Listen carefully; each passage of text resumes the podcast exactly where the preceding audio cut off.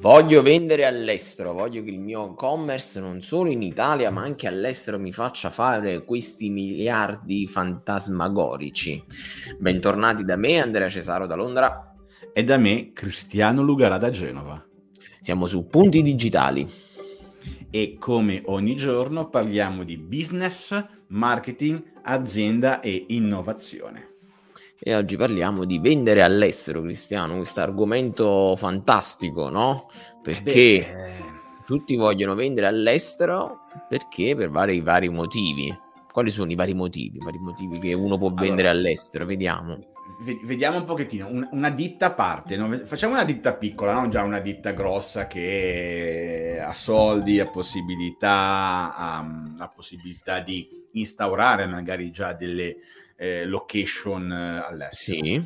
Una ditta che parte, fa il suo lavoro, lo sa fare bene, fa il suo prodottino eh, o, produttone, o produttone, dipende dai casi, e Vabbè. a un certo punto parte dalla sua città, copre la sua regione, copre le regioni limitrofe, a un certo punto dice, ah cavolo, posso prendere tutta l'Italia e comincia con eh, o strumenti eh, digitali o strumenti mh, fisici o entrambi, sì. eh, o anche metodi tramite commerciali, eccetera, occupare tutto il territorio italiano.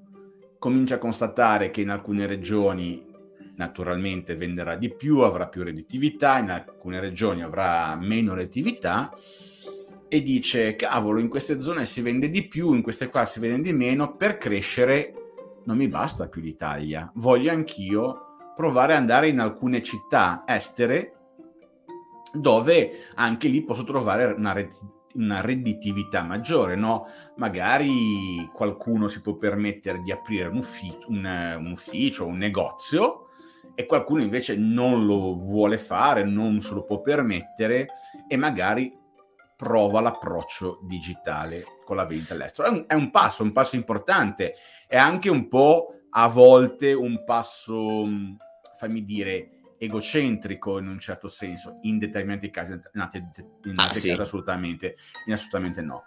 Però andiamo, a differenza degli Stati Uniti, a differenza della Cina, a differenza della Russia, e poi spieghiamo perché, andiamo incontro a difficoltà eh, logistiche, economiche, di lingua e di a volte ehm, moneta, eh, cazzo di Brexit, e andiamo incontro a ehm, Vabbè, delle ma difficoltà, anche no? delle difficoltà. Se io sono, un discorso che abbiamo già fatto più volte, se io sono a, mh, mm, nel Michigan, un, un a caso, e ho il mio prodottino e funziona, in teoria ho un mercato grande come tutti gli Stati Uniti, se, con continuità di linguaggio, con continuità di logistica, con continuità di in, eh, legislazione in un certo senso. Sì, ci saranno delle leggi locali Stato per Stato, però eh, se posso vendere nella, nel, nella, mia nazione posso tranquillamente vendere in quella, in quella, mio, in quella collaterale, in quella vicino e così via. Uguale per la Russia con la stessa lingua e la stessa moneta posso affrontare tutto il la paese russo. Uguale alla Cina. Se noi notiamo chi ha questo vantaggio di eh, facilità, le aziende che lavorano me- meglio crescono più velocemente che quelle italiane. O, mm. o francesi o tedesche o, o, o spagnole parlo sempre di attività piccole, piccole e medie, lasciamo perdere le grandi istituzioni che non hanno problema di country e così via. E in questo digitale, a mio avviso, può aiutare eh, la possibilità di vendere. Ricordo che, ma basta fare due conti, se io metto insieme tutta l'Europa, eh, i, i, i potenziali clienti diventano tantissimi, diventano tantissimi. Il problema è che abbiamo pro- uno dei problemi è la lingua, però. Se io vengo, vendo in Francia, devo scriverlo in francese, so cavolo di sito, devo poter parlare francese. Se vendo in Spagna, devo pro- par- parlare in spagnolo. Un problema lo abbiamo risolto, che è quello dell'euro. ma rimangono dei problemi di logistica, di lingua che vanno superati e il digitale in qualche modo ci può aiutare. Ora, tutto sto filotto per dire cosa? Vuol dire che ci sono degli strumenti attualmente eh, molto facili da eh, gestire eh, per poter raggiungere facilmente il mercato estero, sia tramite e-commerce personali, sia ancora più facilmente tramite marketplace. Ne cito due, uno è Amazon ovviamente e l'altro è il nuovo Shopify Markets che è ancora in beta test in un certo senso. Hai dimenticato e... il più potente, Cristiano. eBay. eBay. eBay, ok. eBay. È Etsy. Etsy, Etsy abbiamo parlato l'altro giorno. Eh beh, però è da considerarlo. Nel... Eh, hai ragione, hai ragione, hai ragione. Etsy in assoluto forse per chi fa artigianato eh, cioè, è, è, è, una conseguenza che io trovo un, un merchant eh, straniero su Etsy, perché è normale che vado a comprare, non so, in Finlandia roba di legno, per, per dirti, o, o, così via. Eh, perché è più facile usare un marketplace piuttosto che sviluppare il mio e-commerce per quello che ci siamo detti?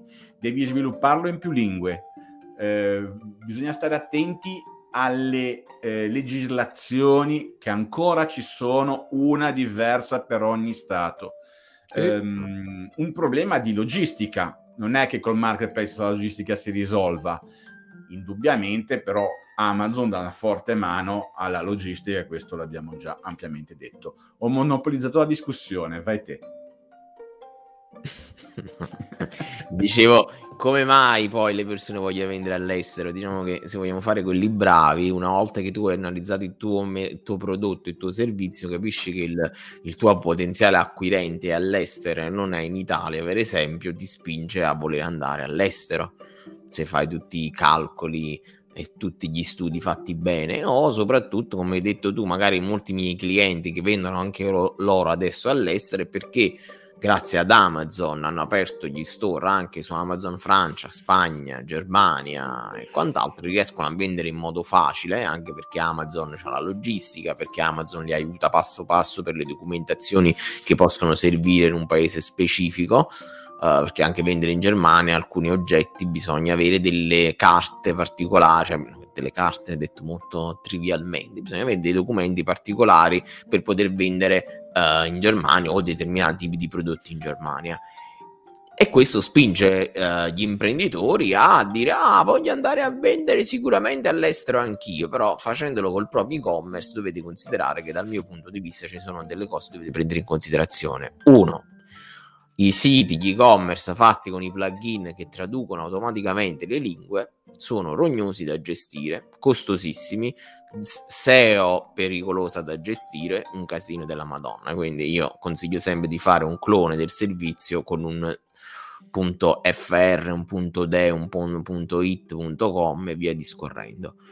Um, dall'altra parte, detto una cosa molto interessante che la lingua, ora tu hai citato Stati Uniti, la Russia un po' meno, che non è che così tanto, vabbè, Russia, Cina, lì hanno una potenza di fuoco der- derivata anche non solo dalla lingua, ma proprio da migliaia e migliaia e migliaia di utenti, 60.000, quando siamo? 60 milioni di abitanti in Italia?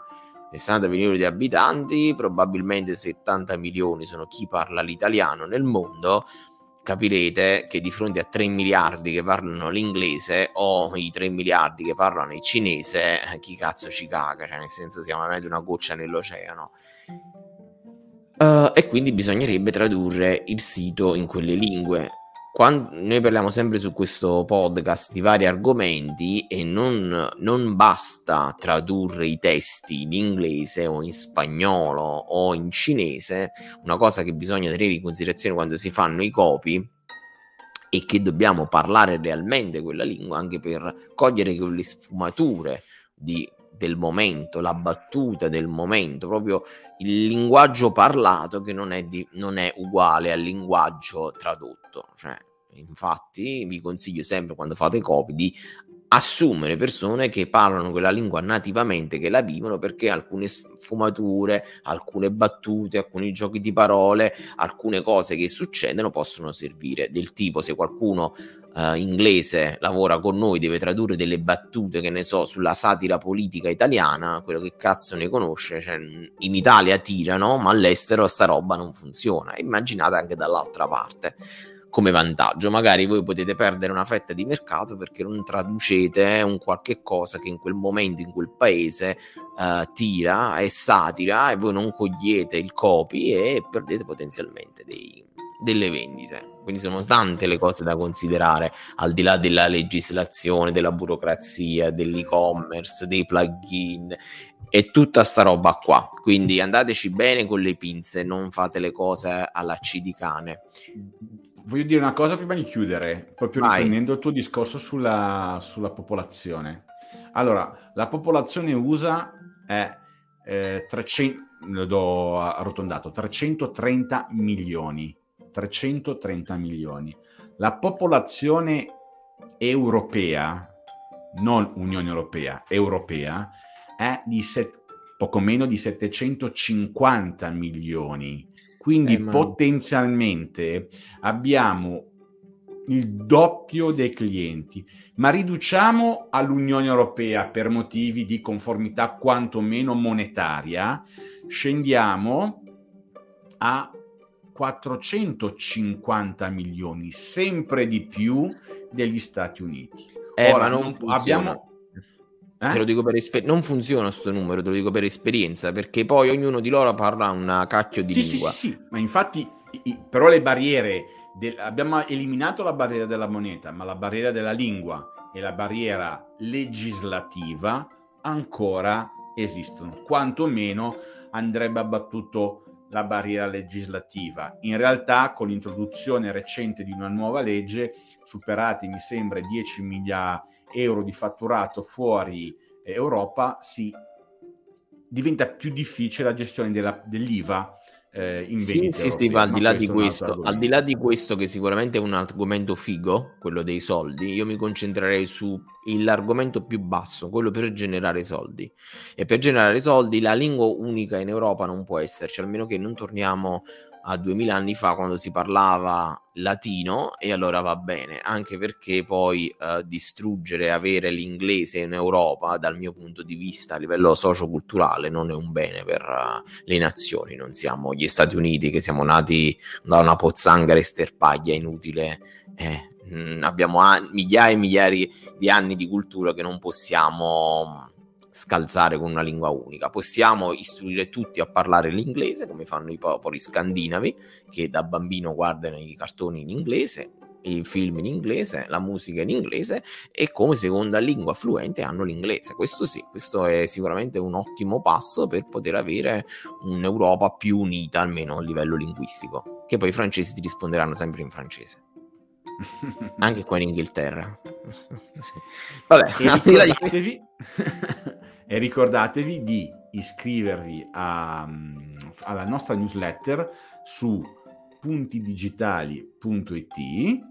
Ho e notato adesso che c'è un errore nel, nel, banner che sta girando e ci vediamo domani, ci vediamo domani sempre ciao su a tutti i nostri canali. Ciao a tutti, ciao ciao ciao ciao. ciao. ciao.